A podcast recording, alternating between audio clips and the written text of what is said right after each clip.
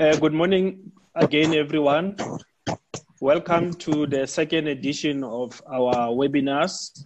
Uh, my name is Baba Gaoganediwe.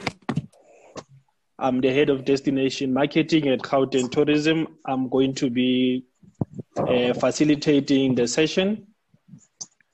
Um, can we just check if all our panelists are here?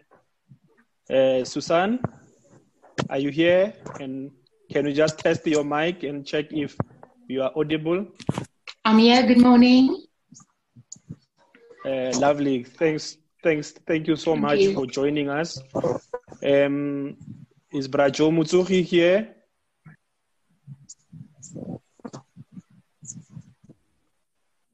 Okay. Um, Nesang, Good morning, Baba. I'm right here. Um, yeah, we can't see you. We want to see your face. I have switched on my video. Okay. So, I don't know, yeah. Um, uh, thank you. Um, Sio Kona, are you there? Good morning, Baba. Good morning, colleagues.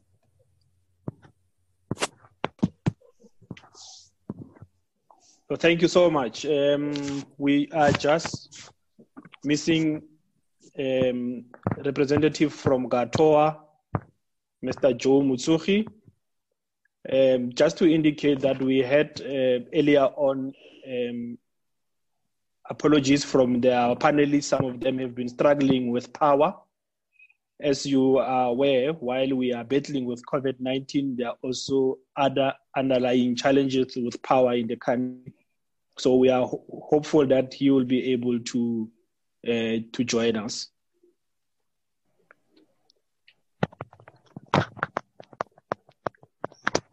To, to, today we are focusing on uh, associations. Um, we're also focusing on our regions. Um, just again, ground rules, colleagues. Uh, if we can uh, switch off our mics.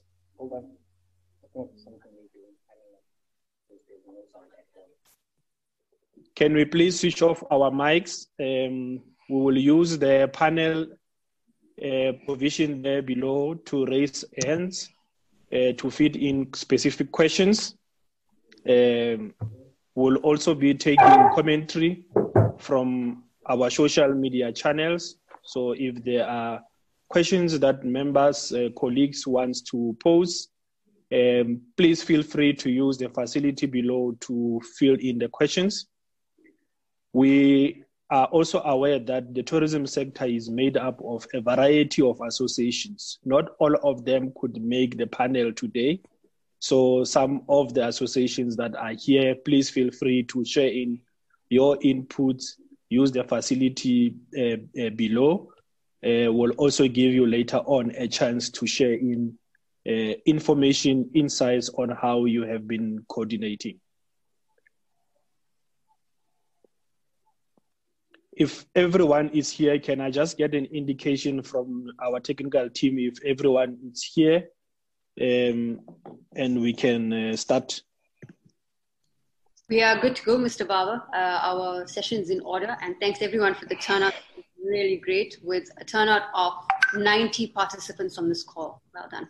So I'll let you kick off. Oh, thank you so much. Um, we, like I've indicated, we are in the second uh, session of our four-part series of uh, webinars. Um, we're quite excited that you have taken time to join us uh, this morning. Because it's a webinar platform, we are joined by colleagues from all over the world uh, with the help of technology. That's very encouraging. We're looking forward to your insights. We're looking forward to your contribution. We're also looking forward to learn from yourselves how you've been coordinating efforts. Um, allow me to abuse this platform. Before we start with the session, can we take a few minutes of silence in honor of everyone who have perished due to COVID 19 in the country worldwide? We have known the devastation. also, as we bow our heads, we think of the families um, and everyone who have lost uh, their loved ones. We also mark and recognize the scourge of femicide that continue to plague our country with women and children uh, being abused and, and, and being killed. So, can we take this moment? We observe a moment of silence in recognition of all that we have perished and also calling in divine intervention to help us through this. Can we take a few uh, seconds of silence?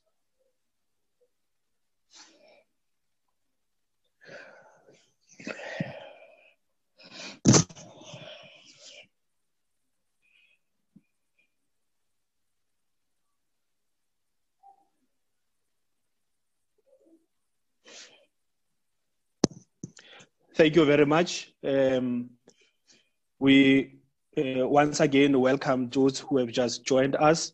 Just to indicate that we have um, uh, Susan Marais um, uh, among our panelists. We have uh, Yoland Kona, as the CEO of Gauteng Tourism. Uh, we have uh, Nesang Maleka from Youth in Tourism Transformation. Um, is Brajo there? Unfortunately, Brajo is not able to join us. He's let us know that he's having severe challenges with health, but um, we'll try his best to get online. Okay. Uh, who else is also there?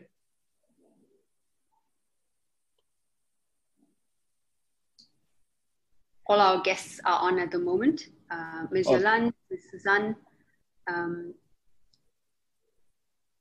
as well as Ms. Wendy and Mr. Maleka. Okay. Uh, welcome, uh, uh, Ms. Wendy um, uh, from the Restaurant Association of South Africa. Uh, just Hello. to kick off, uh, can you just say hi to everybody? Hello, everybody. Thank you so much for inviting us today. great. Maybe just to kick off, um, colleagues, um, friends, everybody else who have joined us. Um, and uh, taking the point that the country marks Youth Month in June.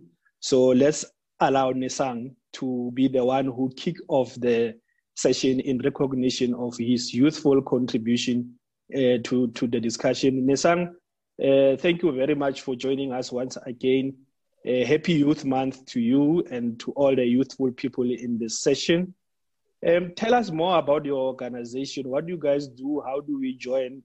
And uh, what have been your key focus, especially now as we fight the scourge of COVID 19? Uh, good morning, uh, Baba. Good morning to guests who have joined us on this webinar.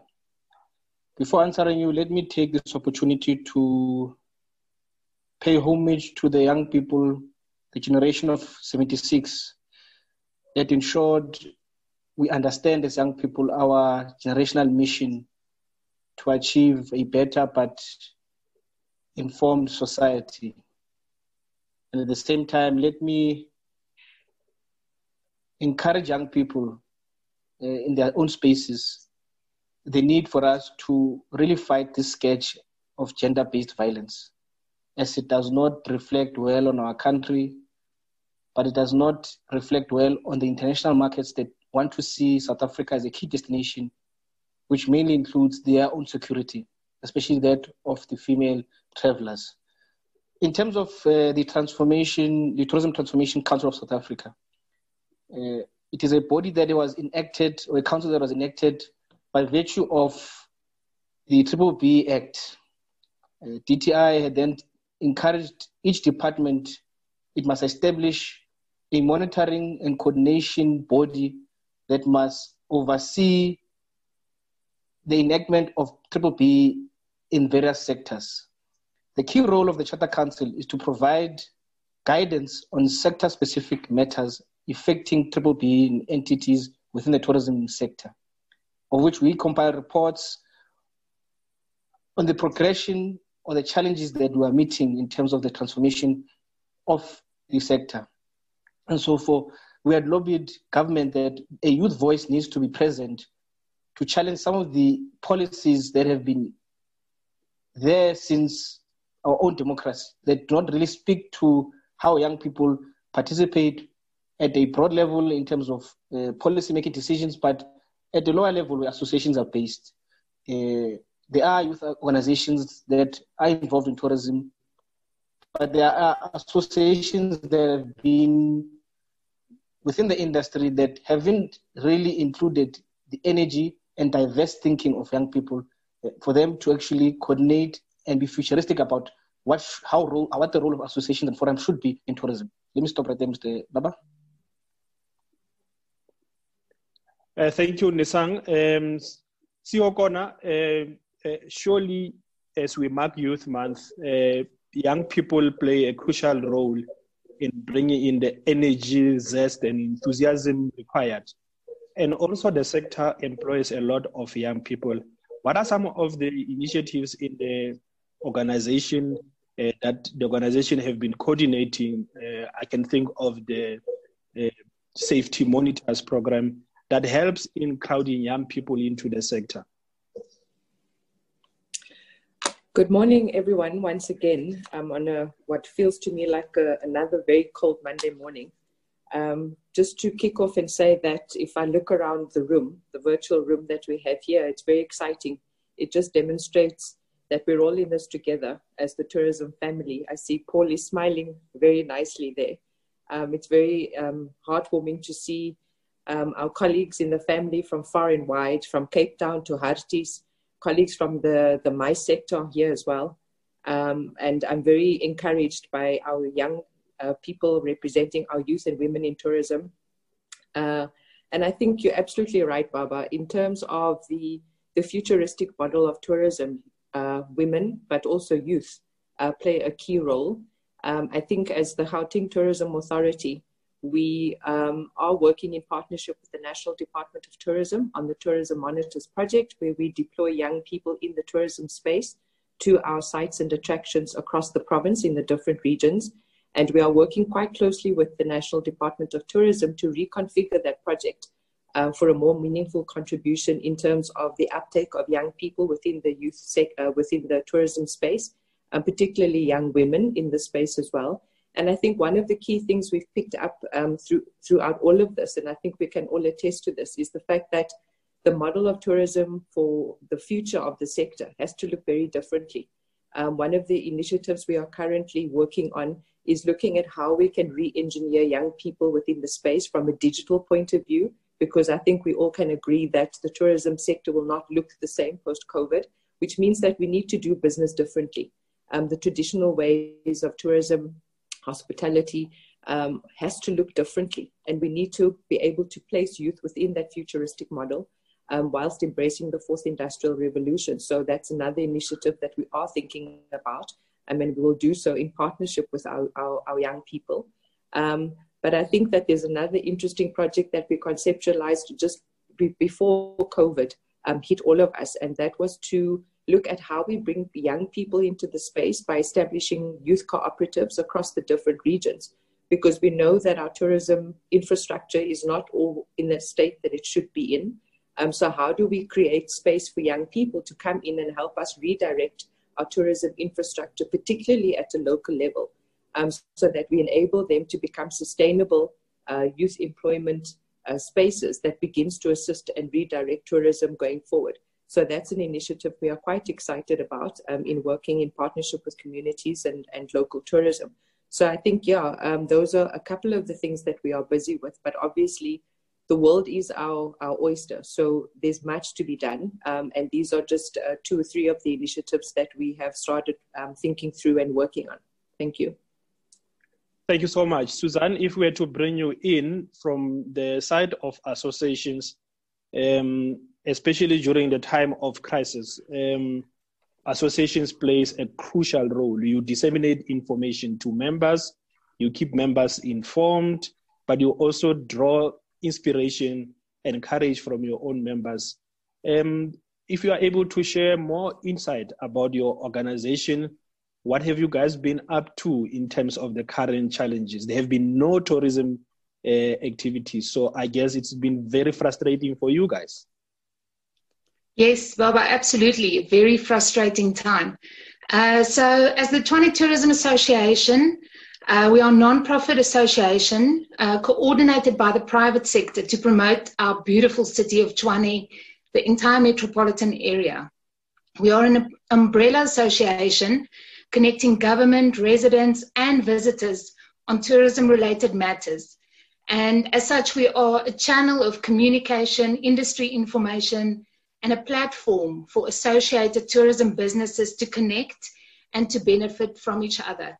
So important during this time for all of us to really connect and share information. This is not the time to be precious.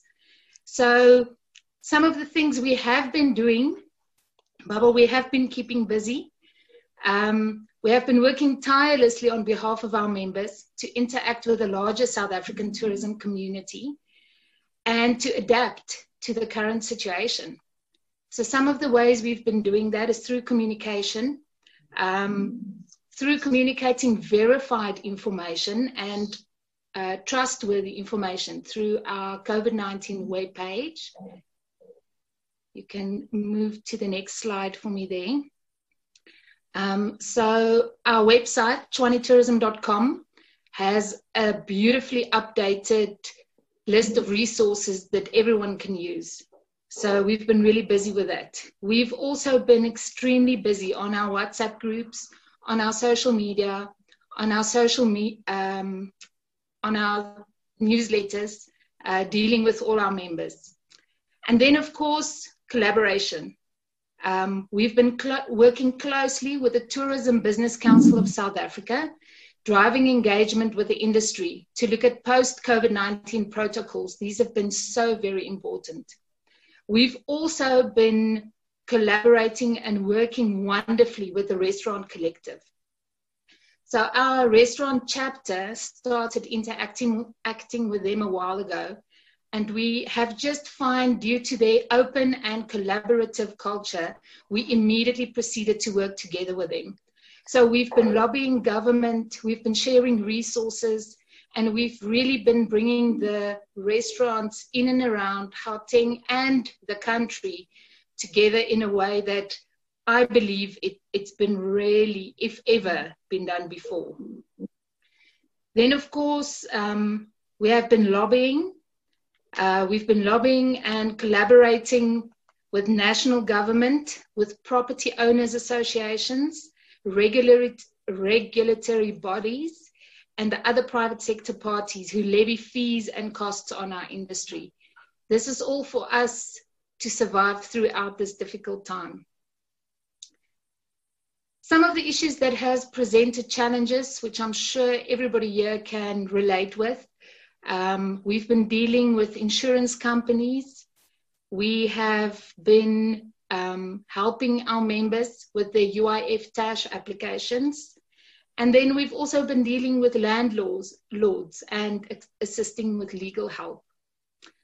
Um, we can talk a lot about what we've been doing, but I believe the most important is going forward. What are we doing going forward?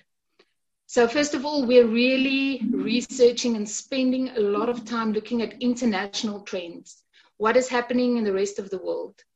Um, we are looking at China with particular interest since they were first, and then also Europe, especially the restaurant trends that is coming out now is, is very interesting. Um, we are making sure that we keep on growing. We are still growing our members. I started my own business five years ago, and I found very quickly this is not this is not an industry to face on your own. Uh, you can move forward to the next slide for me there, please. So yes, we've really been growing our new members, more input, more information, and more growth for all of us. And then, of course, going forward, we are just looking at adapting and recovery.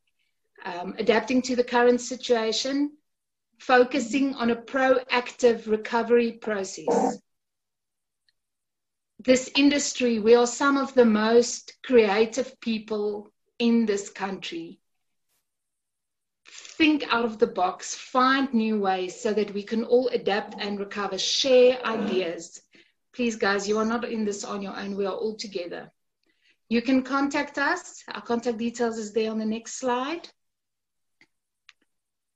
You can visit our website and then you can also contact us at the Tshwane Tourism Association office. Um, on that website, tshwanetourism.com forward slash COVID 19, you will find a lot of relevant information. Please check it out. Okay. And shout if you need any help. No, that's fine, Suzanne. You are not going anywhere, so you are still here. So uh, people will still get a chance to um, interact with you. Uh, maybe let's bring on uh, Miss Wendy Alberts. Um, um, Ms. Wendy, you, you should quite be excited. Um, a lot of lobbying behind the scene, uh, but I guess we are also welcoming uh, the measures that have been announced um, with caution, trying to balance uh, livelihoods and health of our people. What have you guys been up to, and how do you continue to ensure that you lobby for the sector? Absolutely. Thank you so much for having us, and uh, welcome to all the other people on the webinar. Um, it's been an interesting 15 weeks that uh, we're certainly learning a lot of new things. And whilst we are not COVID experts, I think we certainly have learned about collaboration and how it's uh, very important to have transparent and information of integrity that is verified.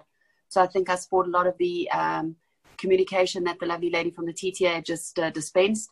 And I think there are a lot of uh, restaurant lobbying groups at the moment, which has been very good for government because I certainly can see that the improvements on the industry to have a voice has certainly been recognized. And I think for years and years, we've been trying to get acknowledgement of what an important contributor we are to um, employment as well as to the GDP. And I think that there's certainly finalization now that they do adhere and understand how important we are.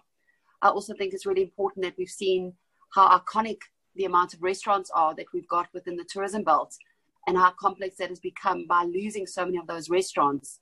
So we certainly are trying to look at a revival stru- structure. So whilst uh, we've been doing the same amount of work, I guess, as the other lobbying bodies, you know, in terms of dispensing information, putting the necessary SOPs together, working with international partners, working with international players like um, Ecolab and IHSS to bring the protocols and to bring worldwide protocols. We've also been engaging with the, some 13 associations that we have relationships with around the world, bringing pertinent information. And bringing content and real content, I think, from what is happening on the door to door daily lives of restaurants and how they've been financially crippled and trying to understand those measurements in order to look for solutions and how we mobilize the industry. So we've certainly tackled everything right from the landlords. We have had very good relationships and we've put uh, agreements together with SAPOA and the Shopping Centre Council. We've also engaged with the insurances. We brought uh, uh, a lot of that information through to Sakeliga, who's assisting with the court case on that to ensure that those policies that we've had the luxury of paying for is uh, administered and paid out.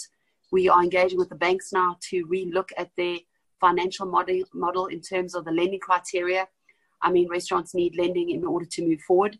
We've started engagements with the local minister, um, small business tourism minister, on what the relief mechanisms are.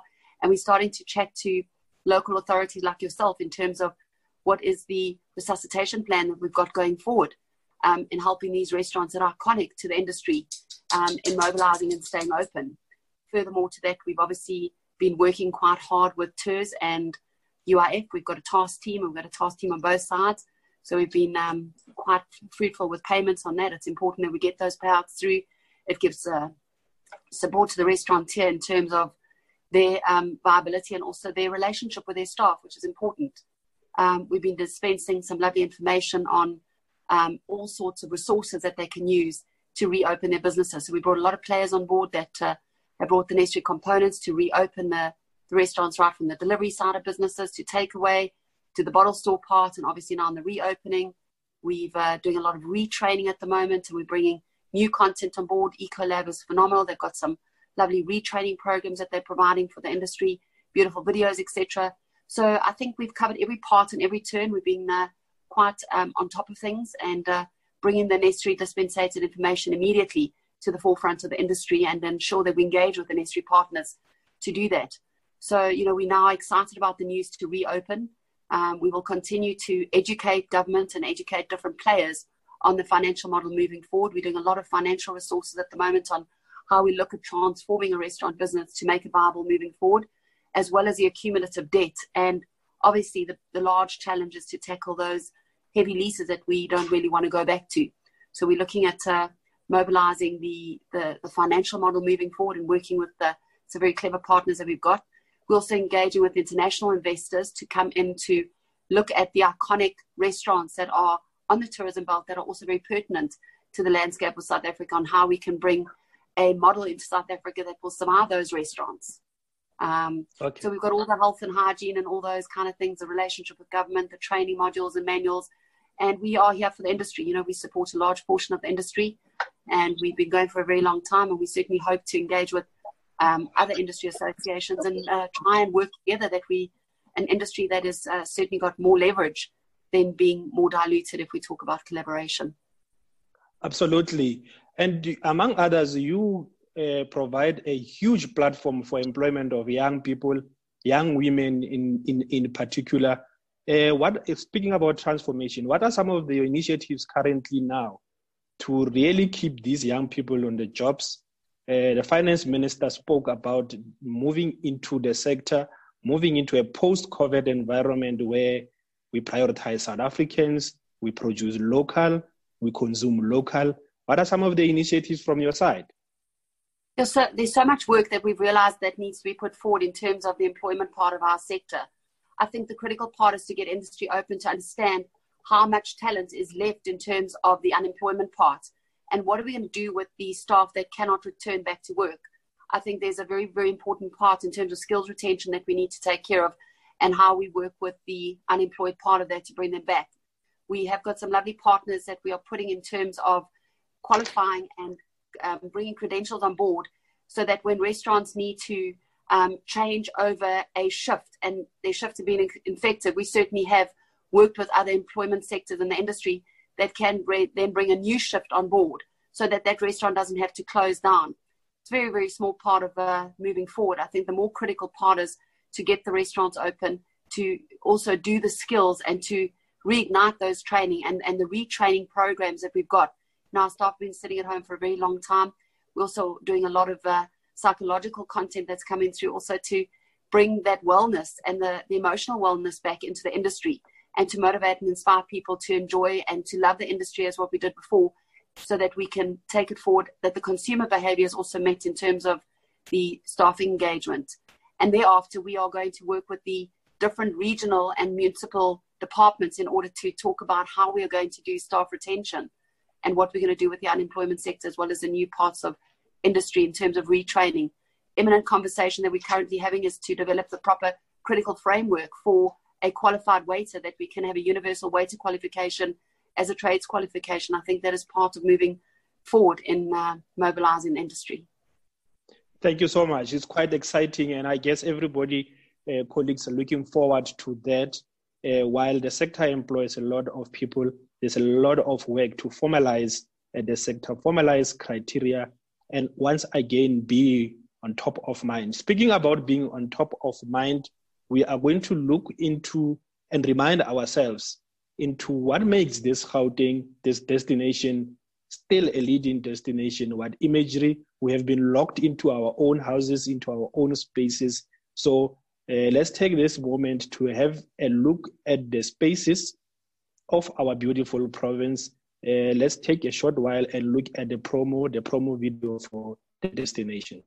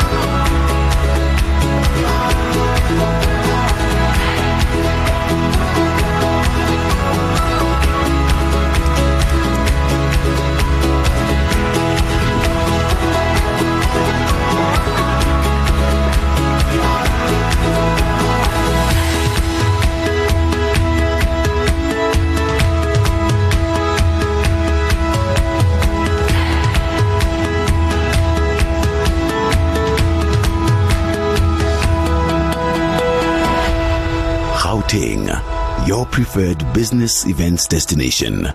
We mean business.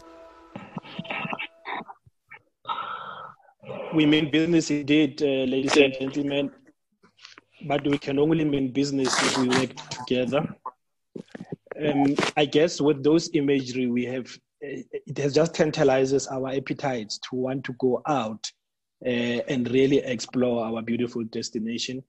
But we need to follow the uh, protocols, be optimistic, baby steps towards recovery.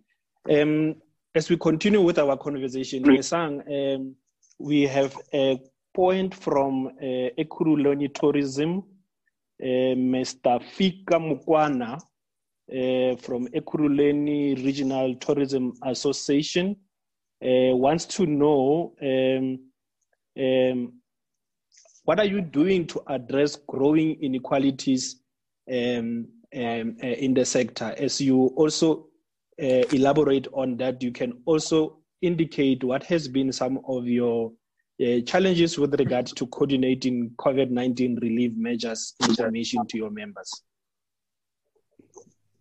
Uh, thank you very much, uh, Baba. Uh, thank you for the question. I think let us look at the current state of associations and forums within the province, given the diverse nature of tourism and its offerings. Now, as a Transformation Tourism Council of South Africa, ours is to monitor and provide guidance in terms of uh, triple BEE.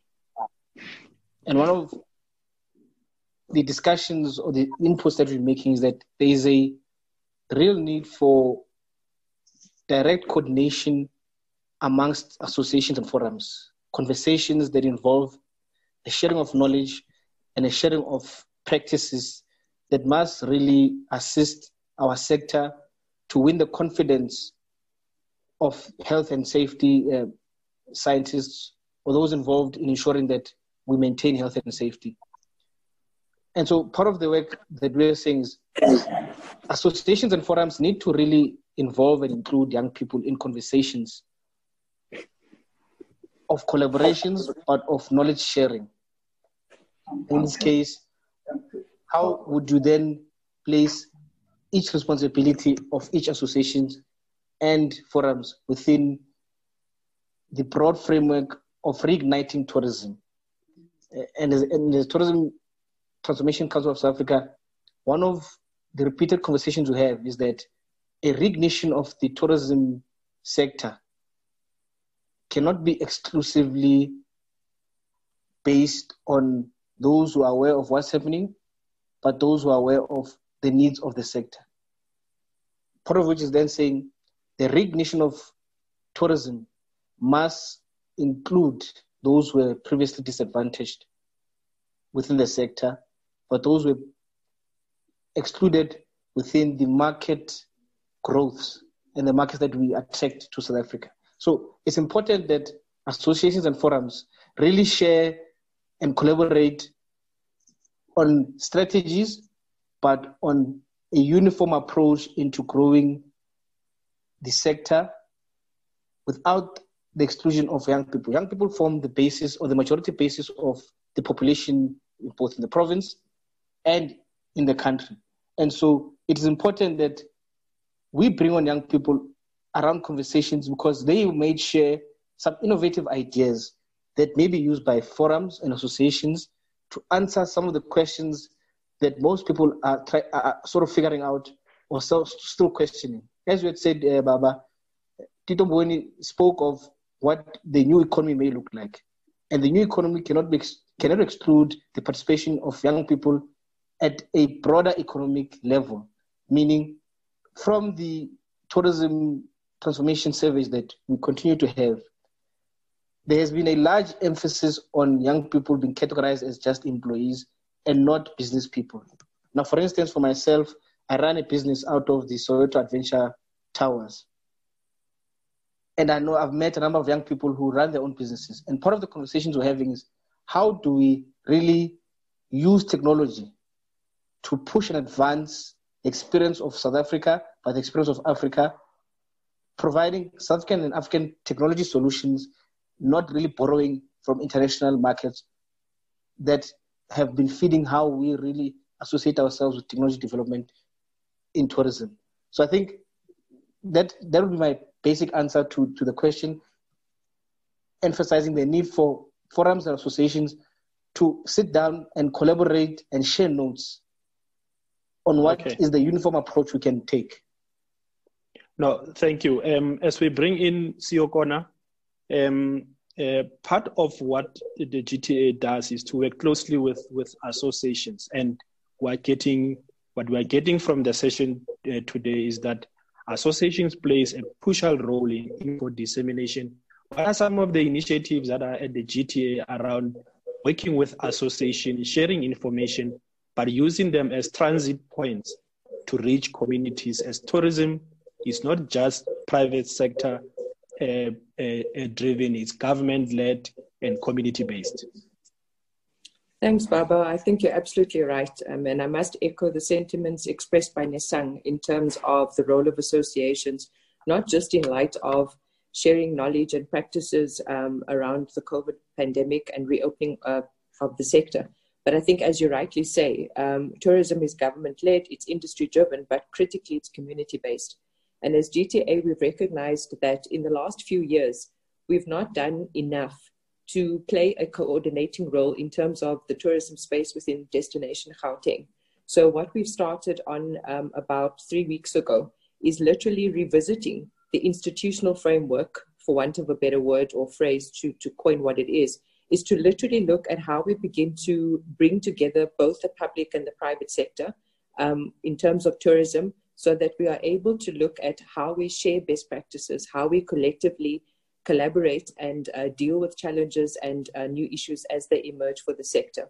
Um, so, literally, we are looking at putting up the institutional framework by the middle of July so that we begin to bring on board our associations um, at the local levels, but also the different chapters in the province, but also private sector largely. Um, and I think we've tried to, we've seen in the last while that we cannot do this as, as GTA or as a Department of Economic Development. We all have to be in it together in order to drive tourism in, in, in the destination. Um, and obviously, we can't underscore the importance of working even cl- more closely with our national counterparts because tourism, in and of itself, I think in Gauteng, we have changed the view that we have, where tourism is not just some fun activity where it's all good and well to be visiting. But I think the importance of tourism as a sector is explicit within our institutional framework and the role that it plays within trade and investment and growing the economy broadly in the province. So I think the institutional framework that we are uh, working on at the moment, we will obviously cascade that into the public and the private sector largely with inputs into what it should be and how it should be driven within the province. Um, that will be done through various um, engagements uh, in the next couple of weeks. But I think that then will assist us in making sure that the collaboration actually does happen at the right level, working with the associations, obviously, um, in terms of roles of communities. And we have started with that trajectory, for example, in Sedibeng, in Sedibeng where we've noted how we begin to revisit the struggle route, for example, um, working closely with the, with the association and the local government there. So I think that's the approach that we are taking going forward. Thanks, Baba. Thank, thank you so much. Uh, maybe if we're to bring you again, uh, Wendy, um, um, there is a general agreement that domestic tourism will anchor a, a recovery. Um, but equally, um, we find ourselves in a space where domestic markets prefer, especially in Gauteng, prefer to go out. We have uh, the highest per capita income.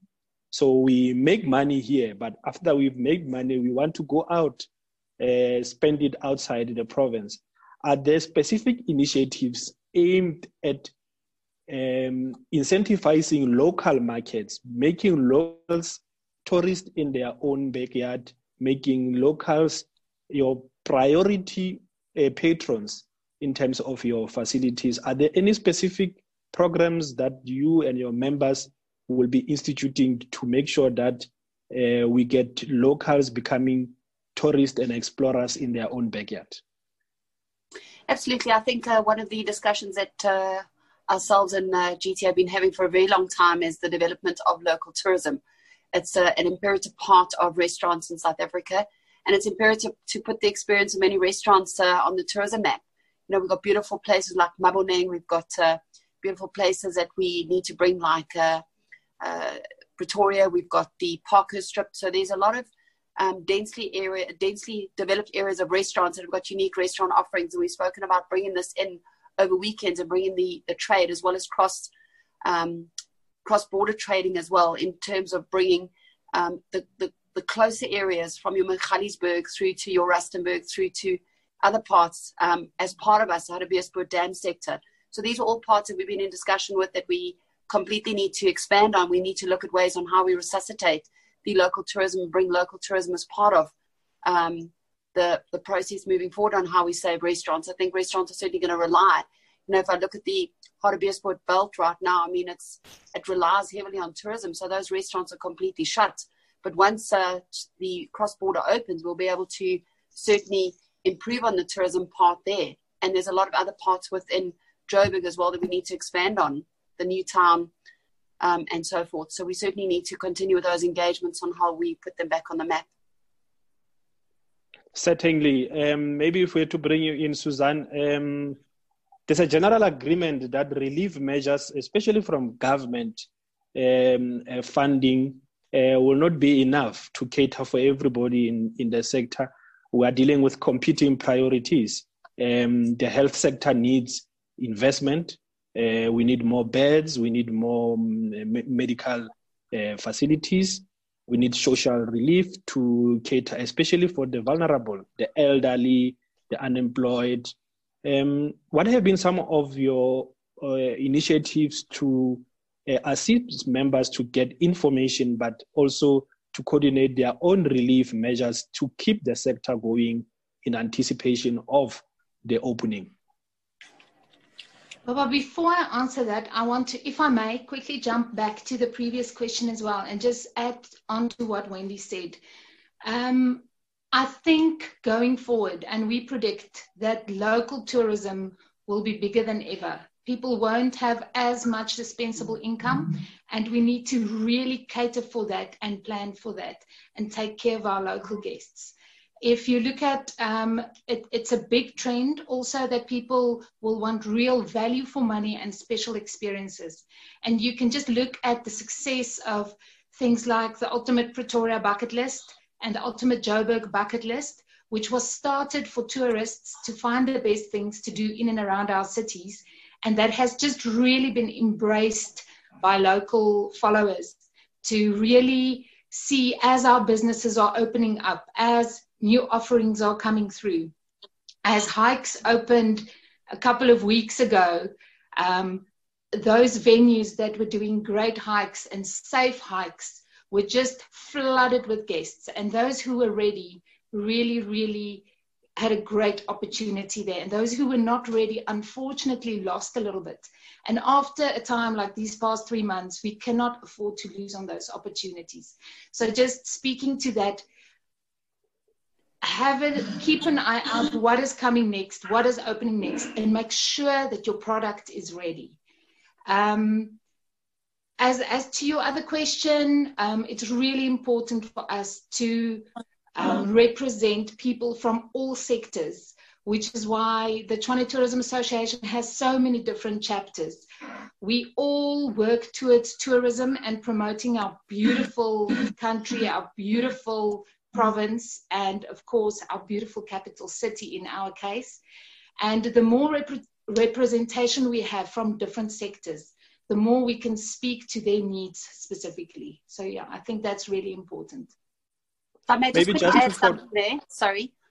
Okay. Um, I think it's also just important that, you know, moving forward, that we really truly make domestic tourism available to the South African. You know, it's been deemed as sometimes very expensive to be able to enjoy those parts of tourism or the experiences that go within tourism. I mean, what we certainly have seen a large um, part on an add-on of our businesses is certainly a restaurant extension into the development of food trucks, into the beautiful markets and the art in the park and the displays and all those elements, which brings incorporation of all parts of tourism together. So there is that expansion as well as the pop-up restaurants and the park restaurants. Um, and the those those parts that are also I mean the coffee stations that are the hiking trails and the little guacamole vans, etc. So there is a huge opportunity there also for um, an employment opportunity for purchasing of those food trucks and for the development of add-on businesses to restaurants. I can agree more with you, uh, Wendy. Uh, uh, ladies and gentlemen, please use the hashtag GP uh, engages, GP tourism engages, hashtag visit Gauteng, hashtag GP tourism engages. Again, uh, use the button below to share in your comment, your commentary. We'll post it into our guest. We'll also take commentary and input from some of the panel members um, and uh, some of the people, uh, participants that, that are here. So we will just select and indicate uh, who um, can put in their stuff. GP Tourism Engages, that's our website, uh, our hashtag, hashtag visit Gauteng, so that we are able to track this conversation. We'll again, at the end of this session, package um, a report back that highlights the key issues that emerged here. We'll send it to all who participate, including all our association, as a form of our newsletter from the session that highlights the way forward, that highlights the contact and key insights from this session so that we keep the conversation going and it doesn't end, uh, uh, end here. So make use of the facilities below, um, uh, keep those conversations going we can see all of them. Uh, we can see also members wants to share information, uh, advertise their business, make contact. We really welcome that, and that's the spirit we want to see. Uh, CEO Kona, the the uh, issues of pricing, especially on the domestic market, as when they have indicated, continues to plunge. Uh, people prefer uh, to go uh, outside because of the cost but there are also psychological and uh, just uh, habits that we find amongst ourselves. Baba will prefer to go buy those red bottom shoes um, than uh, spend money on an experience. Uh, how do we change the habits and, and the spending patterns? We are aware that uh, tourism competes with other uh, sectors. We want to buy expensive bottles of whiskeys want to buy red bottom shoes. But I guess they, they, there is more than value you get out of an experience. How do we encourage locals to really change their habits? Thanks, Baba. I see you giving me the, the difficult questions. Uh, the other ladies are, are getting the easier ones with Nesang, uh, just on a, on a lighter note. But I think that it really does come down to um, how we package the experiences that we want to put out to our domestic market. And I mean, I think I agree that uh, I see one of the comments that were made was around um, the pricing and how we need to revisit that. And I think we've been having this ongoing conversation internally as well. Um, right now, disposable income is a challenge. So it's really about profiling the destination and, and, and putting out meaningful packages that meet the needs of, of, of uh, the domestic market, firstly.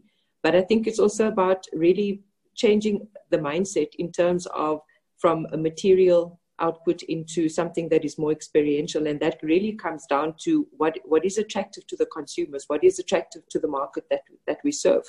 Um, and I think it, it really is about, we know, for example, that a lot of what we do now is digital. Everything is, is, is digitized. How do we tap into our young people um, the millennials and make this attractive to them in terms of what their their interests are. Um, so I think it, on one hand, it's about working together with sector around competitive pricing, given where we find ourselves and for the foreseeable future. But I think equally importantly is really looking at what what what is attractive to our people um, in the domestic market. Um, and I know that we are saying it's domestic tourism, but it's not enough in terms of turning the tide against the impact of COVID um, and hence the, the conversations around focusing on Africa as well um, and extending that footprint a little bit into the continent before we go international. But I think it, it really is about how we package what we have to offer and make it meaningful. It's about having difficult conversations about making pricing more competitive and easier for the consumer. Um, and I think those are some of the initiatives that we would put forward in an attempt to try and sway our, our market um, from where their interests and preferences lie currently to what, what I think we want them to focus on. Thank you. Thank you so much. Um, we will now look into some of the tantalizing taste of Gauteng experiences. Um, sometimes it's also about uh, going out be there. Uh, the only street in the world to have produced two Nobel laureates waking up in the morning and greeting each other, uh, Street, to go there and have the experience, you absolutely pay nothing uh, to get into that um, uh, wonderful street that is also featured in the latest edition of the Monopoly. So we um, really welcome these initiatives by the sector to start marketing our facilities. But the point is, you don't pay, you just get into a variety of the restaurants and other experiences there. So it's how we start communicating um, uh, these availabilities. So let's again whet our appetite before we get into the way forward. How do we coordinate relief measures? What are some of the challenges with a clip on the taste of Gauteng? We'll bring in our clip shortly. Mr. Baba, I'll continue to allow you talking, um, talking through our restaurant um, variety and offerings as you have been, and I, we will oh. bring that in a minute or so. Okay, I'm told the kitchen is not ready, so uh, uh, to dish our food. Uh, so, so, so, Wendy, as we speak about kitchens and the like, how do we make sure that uh, uh, your association also reaches down to uh, members, to those small restaurants in our townships, in our little uh, communities and they feel that they are being represented, they participate. Are there any specific challenges there? And um, how have you been coordinating specific relief measures and what has been the impact specifically on restaurants by um, as a result of COVID-19? I think again, you know, one of the key things that we have learned, uh, and the learnings have been great opportunities for us to really bring pertinent content back into the industry and be able to self-regulate and formalize a lot of parts of the restaurant sector that has not been properly managed over the years. One of the key things that we have seen through COVID is the shebeens and the taverns certainly have not uh, had necessary attention. Um, I know some years ago we did a beautiful project with the GTA, which was called Adopt a Tavern.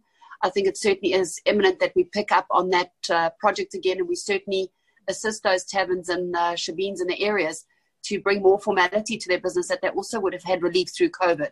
You know, what we have certainly seen is we've had a lot of contact with them where they have not been able to access any of the funding or registrations through UIF because they haven't been um, properly coordinated and they haven't been corporately compliant. So we certainly do need to offer that assistance in bringing the viability of the actual business and the registration of that business um, to the that that sector to make it available. There's a lot of work in terms of health, hygiene, and standards that need to be implemented and to be made available. We certainly have engaged with partners like SA Breweries and Coca Cola, who are obviously mass distributors to those areas, to also use their platforms to, to enable us to be able to get proper content information of how we mobilize as a part of the restaurant sector. Because as we slow down COVID, one of the key things the government has certainly brought our attention is inclusion of all parts of the restaurant sector. So we have to find ways and smart ways of how we possibly engage with everybody. We are grateful for relationships that we have with uh, the likes of Ecolab and various other partners that have certainly um, given the IP to the industry. You know, the more availability we have of content information that is not exclusive just for our members, and we made the decision whatever we have available, it's available for the industry, regardless whether you're a member of ours or not, whether you're a competing association of ours or not. The information is available. It's been aligned to international standard and it's there ready for the upliftment of the industry. And if there's anybody who's got inputs on that or anybody who can further distribute that information, we are certainly open to receiving your assistance in the dispensation of that.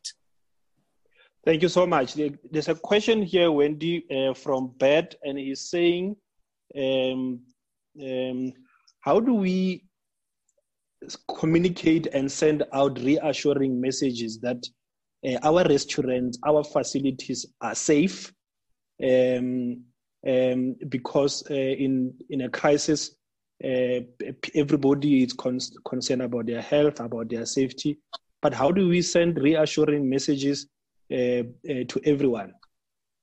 So the key and most important part is to follow the protocols and not to try and reinvent the rules, you know, that causes conflict within the way that restaurants are to operate. So that is very important. One is that the protocols, one from government, need to be clearly communicated, and two, they need to be implemented into all restaurants, regardless of the type of restaurant. And I think within each restaurant, the clear communication and consistency of delivery of those regulations need to be adhered to. So we need to ensure that we meet the standards that are in place, and if there's necessary signage or uh, sanitization and the dispensers that are available, we need to ensure that it's to an agreed standard within the industry that, that makes patrons feel safe when they come into our environment.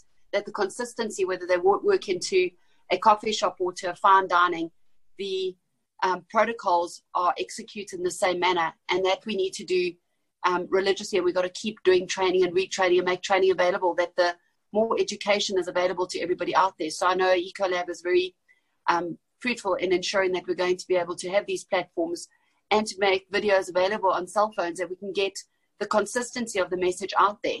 The next part is also for bigger brands that have got the available resources to start making the communication. So, not necessarily only about the branding of the particular business, but also about the message in terms that there is consumer confidence, to bring government confidence as well, that uh, they also are supporting the fact that we are opening so, so we can continue to bring more people back into our businesses and more staff back into our businesses, and also to have clear, honest communication and to be able to truly give the staff a platform where they feel that their jobs are safe. You know, the the, the TERS and non-payments of UIF has certainly left people feeling very vulnerable. And, you know, people haven't been able to have access to the, the entitlement of them to appreciate their livelihood. 15 weeks later, I mean, I don't need to tell everybody on the platform we're all part of this but it certainly doesn't give confidence to our staff members. So it's important that we as employees ensure that we give um, the comfort to staff to know that it is safe enough for them to be able to tell us if they are not well. And these are processes we need to take from here forward. We need to build um, in the transparency, integrity, and confidence of the industry, both to staff and both to the consumer. Absolutely. Um, I'm told um, we can now um, tantalize your appetite before lunch.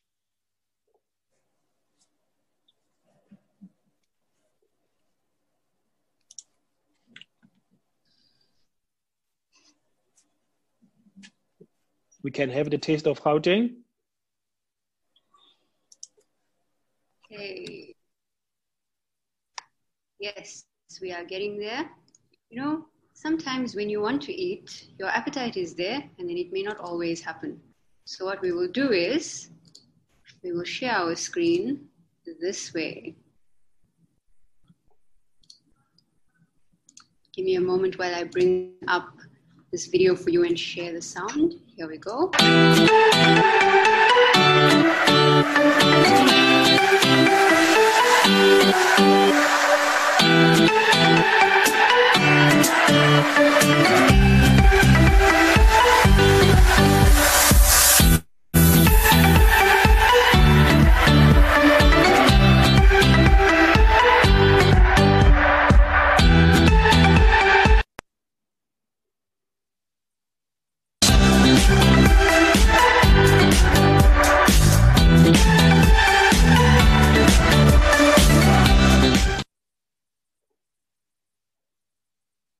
Let's give you another taster.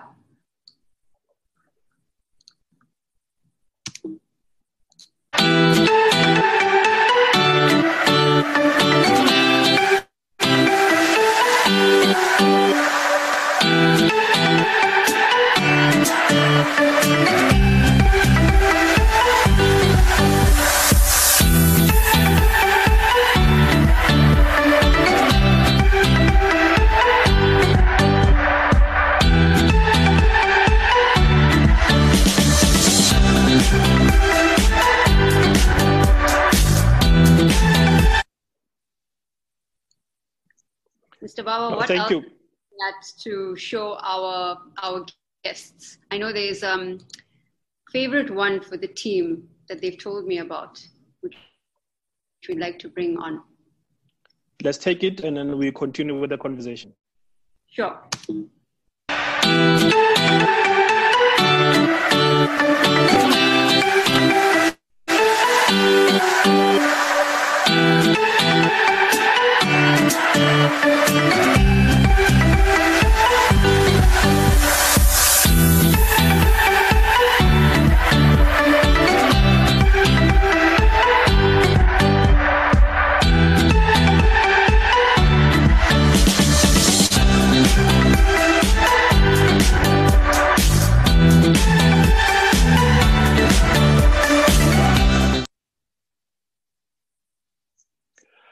That's okay. Um, we are ready, I, I, guess, ready for lunch.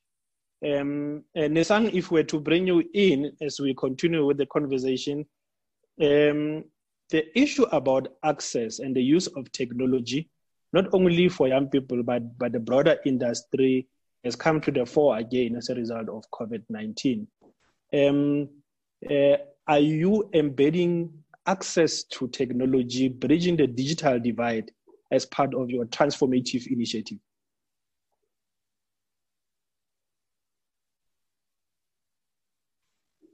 Answer, uh, Baba. I think, as you note, access to information has become really crucial in terms of understanding where we are as a sector and where we are in, in our preparations for the reopening of the industry in a, broad, in a broad sense.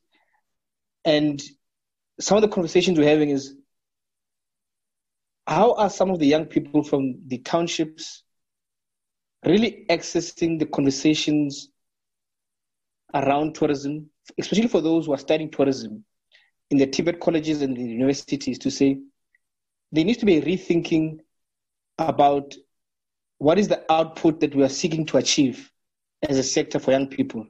Uh, and part of this goes back to one of the initiatives that we, we ran um, five, five years ago, where we, we said to the National Department of Tourism, we have a platform that is called National Tourism Career Expo.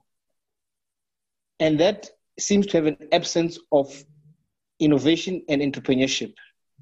How do we bridge the gap? And how do we continue the conversation? So, access to, to, to information is very crucial especially from a youth point of view, because as you listen to other panelists speak, you can hear the sense of experience and appreciation of the value of the, the sector, which is very important for other young people to hear of these conversations, especially those who, are, who come from very restricted economic opportunities. But for those who are saying, I want to play part of the tourism sector, I want to really, really participate. Given that we're still celebrating 10 years since the World Cup, it has reinfused the energy, but to re- really bring back the excitement around what our country offers and what our province really offers. Thank you, Baba. Thank you so much, Nesang. Uh, speaking about the World Cup, um, uh, really it was indeed a great platform.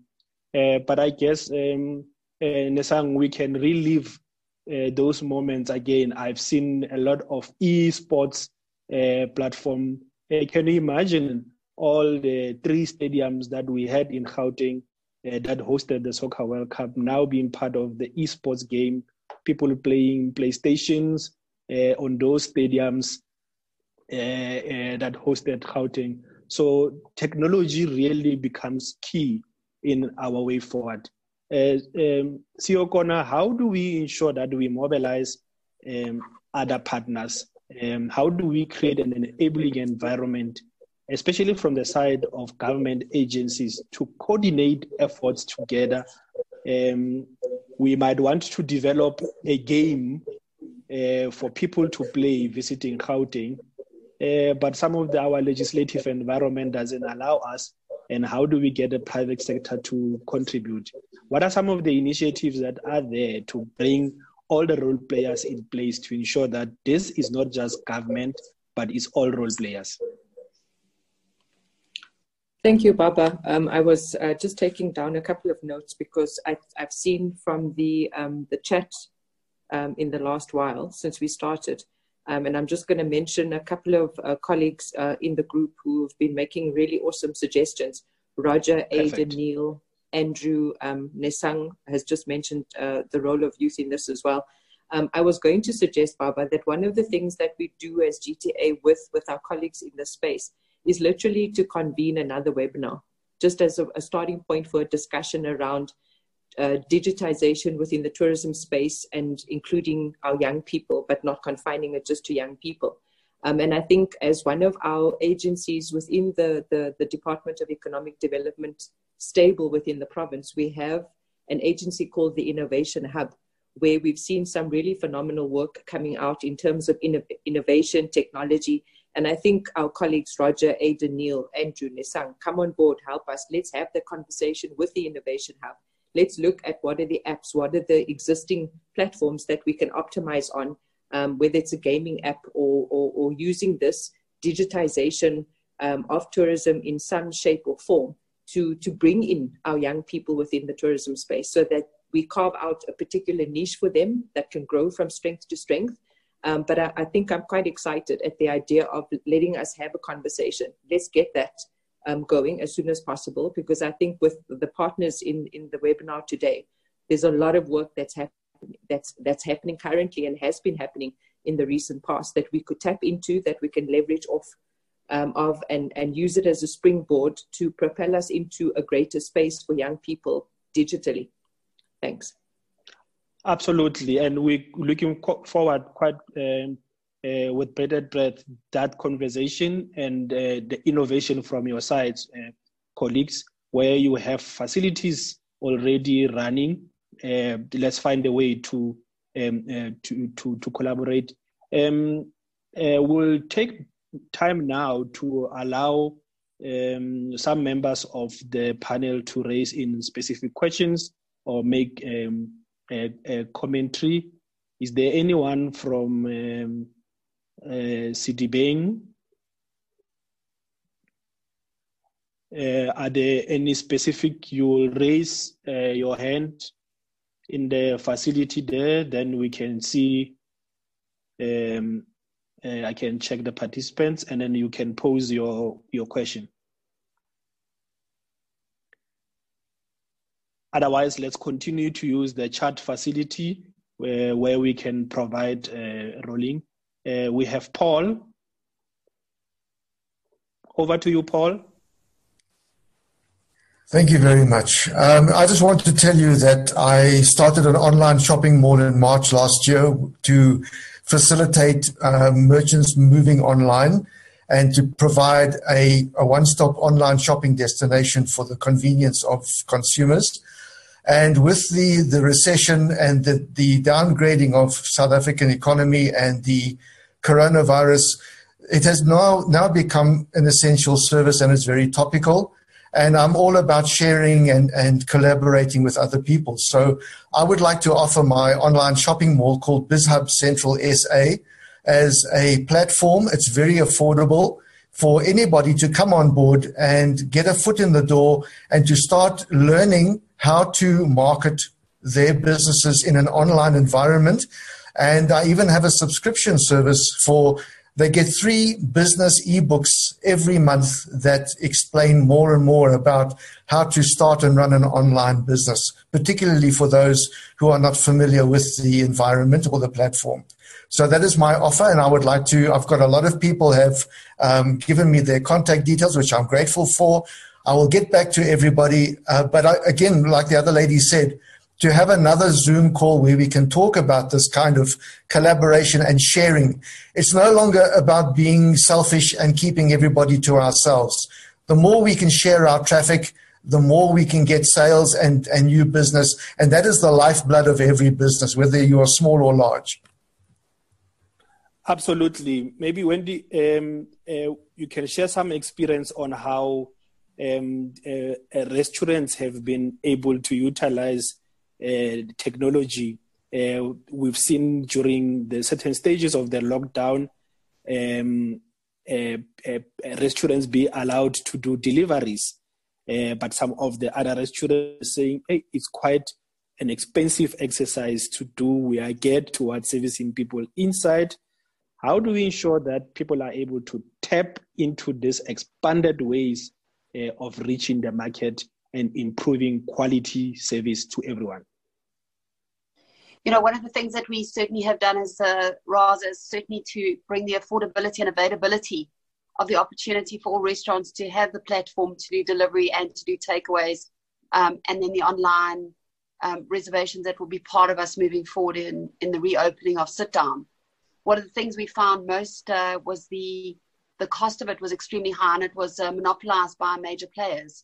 So on our assessment, we looked at it coming in at about 37 to 42% of the turnover that restaurants were making, um, which, and there was no relief from the third party guys to come in to say, look, they are prepared to reduce their rates at all.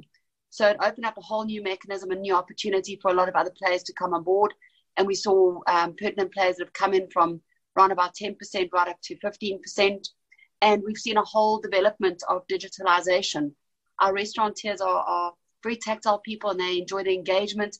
So there's a lot of education and learning that is going forward in terms of um, changing their business model from having a doorman at the door to meet, greet, and seat now to taking reservations online. So it's not only come with the cost of it, it's also come with the transformation, the change to the inception of their business. I think when we see the reopening, we're certainly going to see a big movement um, to technology.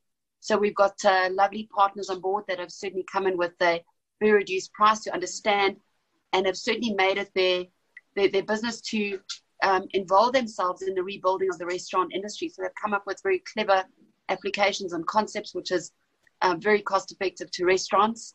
Um, and we certainly are looking forward to restaurants using some of those. One of the most exciting projects we've brought in is a little device that is in every single restaurant. When you work, walk in with your cell phone, the cell phone is available.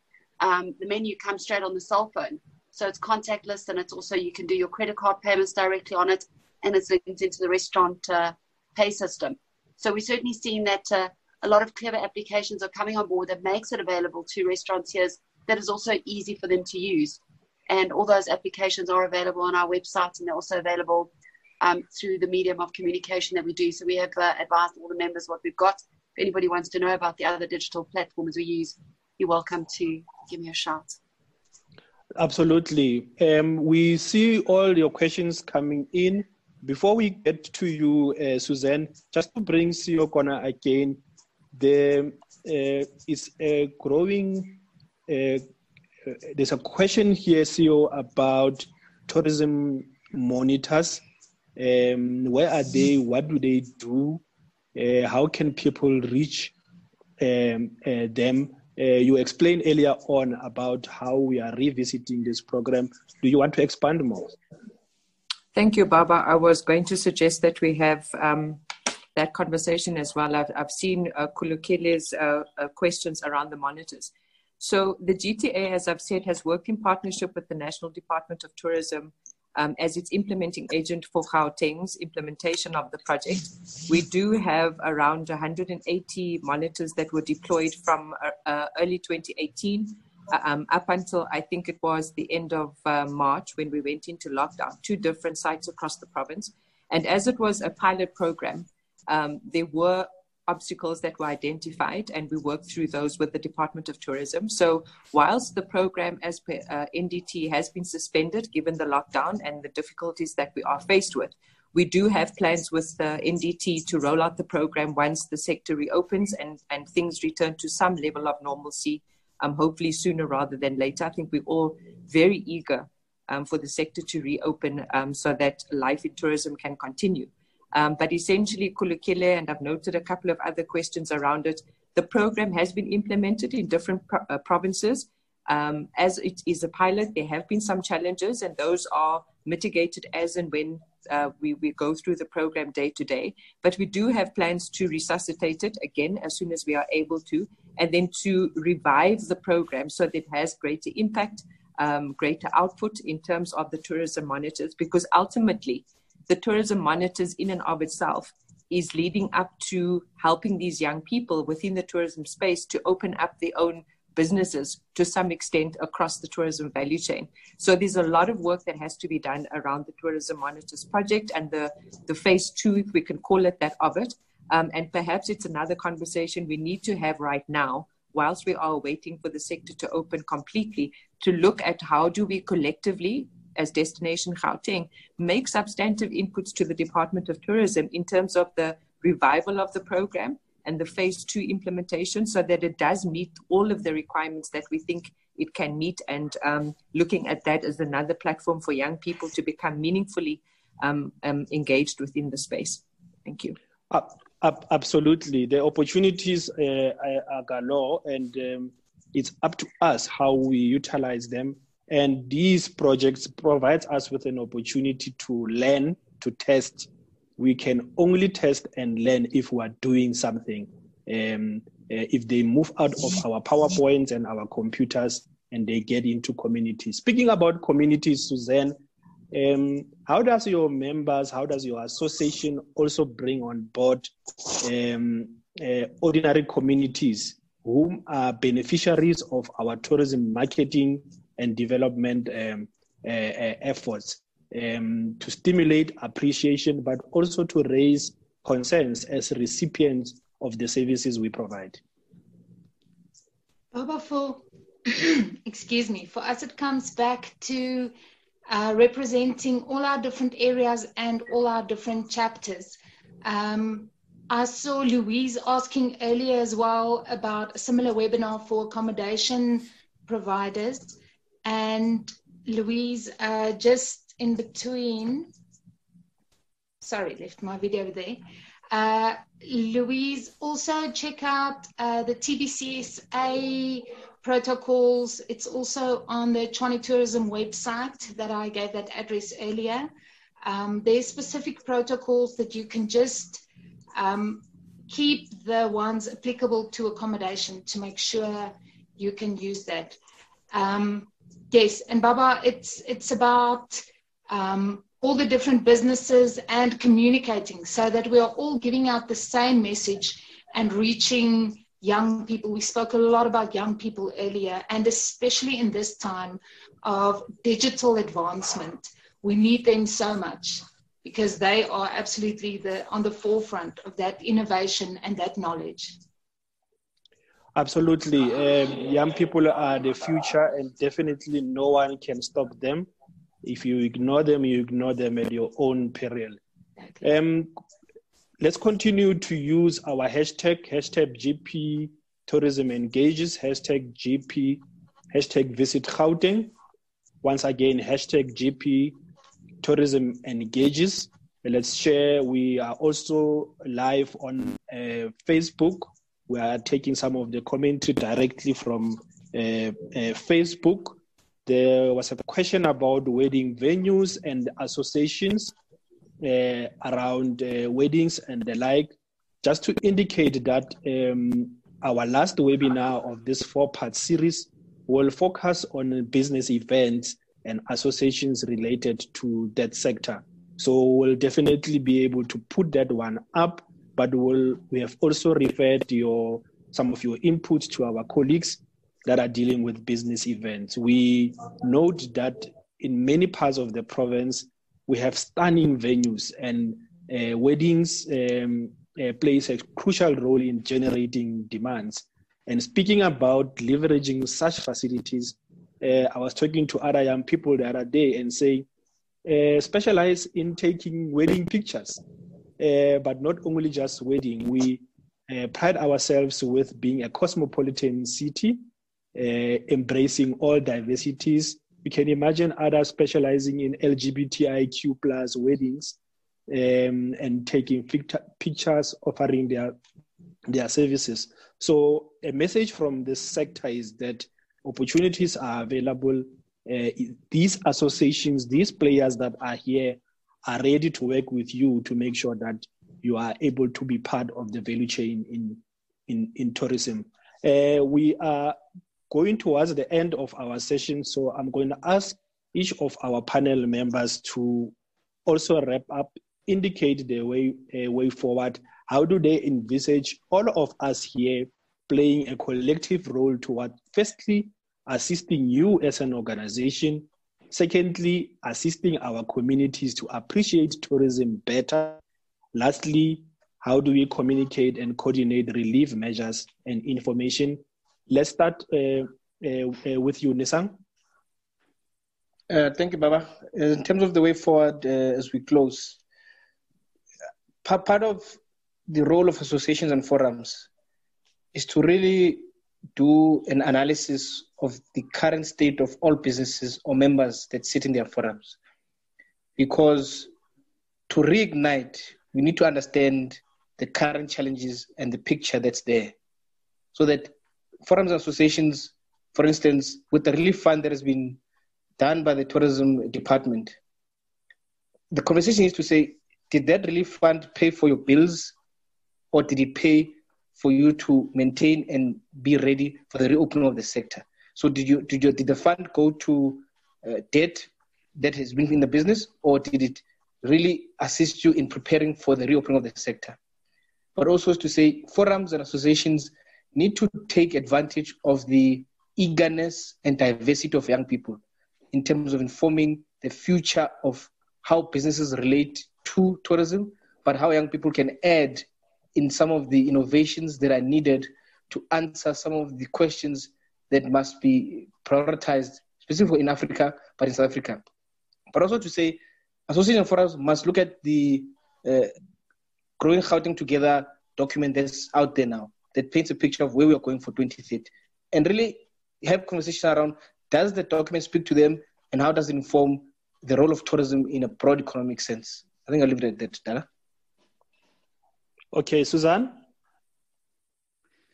I think I want to say in closing, um, guys, we are all here on the panel today to encourage you and to give you advice and to tell you what we are doing. But I also um, pick up quite a bit of frustration in the comments. And I think it's good that we all remember and remind ourselves this is the first time we are dealing with this. Um, we are figuring it out as we go along. And the best way to do that is with our colleagues and with our industry and with our associations. Speak to each other. Uh, get in touch with the contacts that you made now in this chat on the side where people have been collaborating and networking a bit. Um, contact the associations. Make sure you have the protocols that are out already. You don't have to reinvent the wheel. But it's okay to be frustrated. We all are. It's a very difficult time. You are not alone but reach out and help others where you can, and then I'm sure someone else will be able to help you as well. Thank you so much, Susan. Um, uh, Wendy, your closing short, and how can your association also work with other association? Here, I'm thinking of uh, tour guides, uh, uh, tour operators, whom we had wanted to have them here, and how do we plug them out within your value chain so that they are able to increase the entire offering, not just inside the restaurant, but the entire value chain that creates a memorable experience. Absolutely. You know, um, I think this is a, a, very engaging session. I thank you for inviting us along.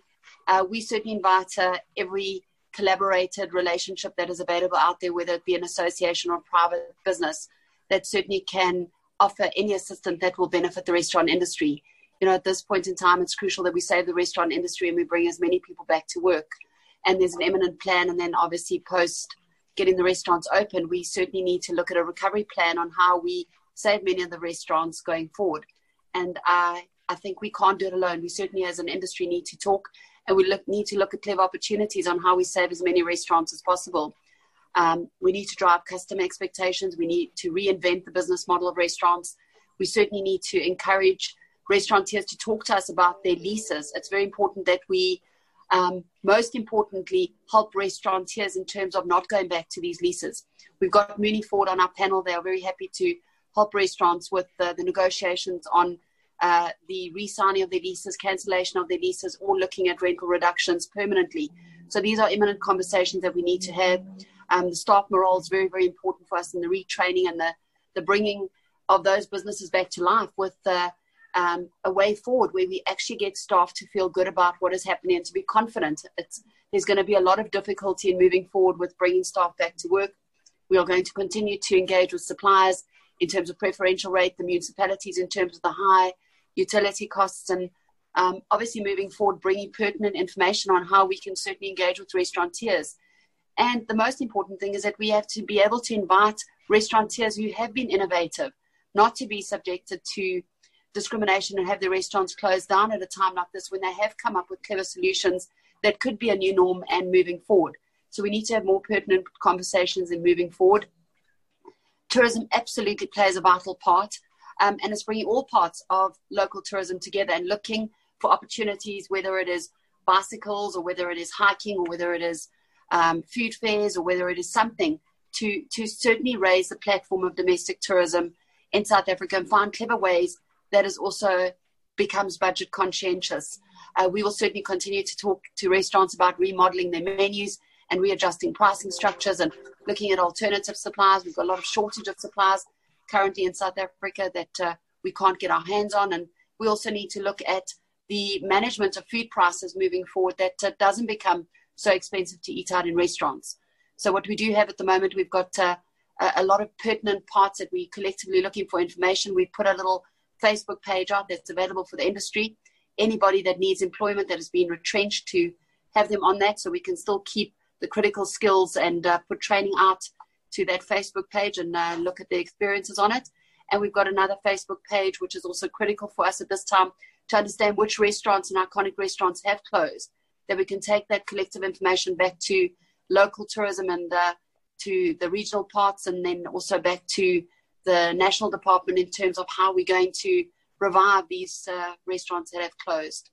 So we invite uh, anybody to be part of the association. You're welcome to contact me at any time, join our WhatsApp lines, join our forums of communication. We've got our website, we've got our Facebook, and we certainly have our WhatsApp groups. And we um, invite anybody who feels that they've got a product that can benefit the restaurateurs at this time to allow us to have a look at the methodology used to see if it is viable for us. And thank you so much. with you in the future. Thank you. Thank you so much, Wendy. And um, I, am definitely sure uh, everybody who is here and who are joining from everyone, everywhere in the world, will really take up the offer um, uh, from your side. Uh, CEO Kona, in your closing, associations are indicating their willingness to collaborate, to partner with you, with your organization. Um, your closing shots in relation to how do we become tourism strong? How do we gear for opening? But how do we also make sure that we open cautiously, mindful of balancing health and livelihoods? Thanks, Baba. Um, I think one of the immediate thoughts that came to mind throughout the conversation was that I think we need um, a more consistent, um, continuous engagement with our associations within each of the corridors. Um, so immediately, I would suggest that we start looking at scheduling similar webinars or Zoom Zoom chats with each of the associations in all of the corridors. Um, I think that that enables us as GTA to have a better understanding of the the unique issues, but also the general issues that that we are all confronting at this point in time. And I think it will also be important, um, Baba and colleagues, for us to bring in our Department of Economic Development. Um, I think we need to communicate um, a little bit more as GTA in terms of the, the, the, dual responsibilities we have between the GTA and the Department of Economic Development. Because I, um, I think it was Susan that mentioned earlier, we are all frustrated, and a, a number of, of the, the chat messages that we've seen come through on the group is, is testimony to that. Um, and I think if we understand who we are in the partnership, we are better able to direct our efforts and put um, initiatives in place. So I think as and when we engage the associations, we need to bring in our, our, our shareholder department, um, who does uh, play a key role within the space as well. Um, and I think earlier on, um, as colleagues were talking around marketing destination, Gauteng domestically, but also across the continent, I think that requires a concerted effort from all of us because it stands us all in good stead to work as one um, and in a more collaborative manner in terms of uh, marketing the destination and profiling the destination um, so that we have an uptake in that regard. Um, I do look forward to Baba the, um, the the the the suggested webinars or Zoom calls that come out of this conversation, um, especially around the digitization of the space and working with partners that we've mentioned earlier on in that regard. But I think it was it's it's quite interesting and it's it's heartwarming to see that there is this consensus that we all need to work together. I mean, I think we started off saying that tourism is government led, industry driven, but it is community based, and we are all in it together.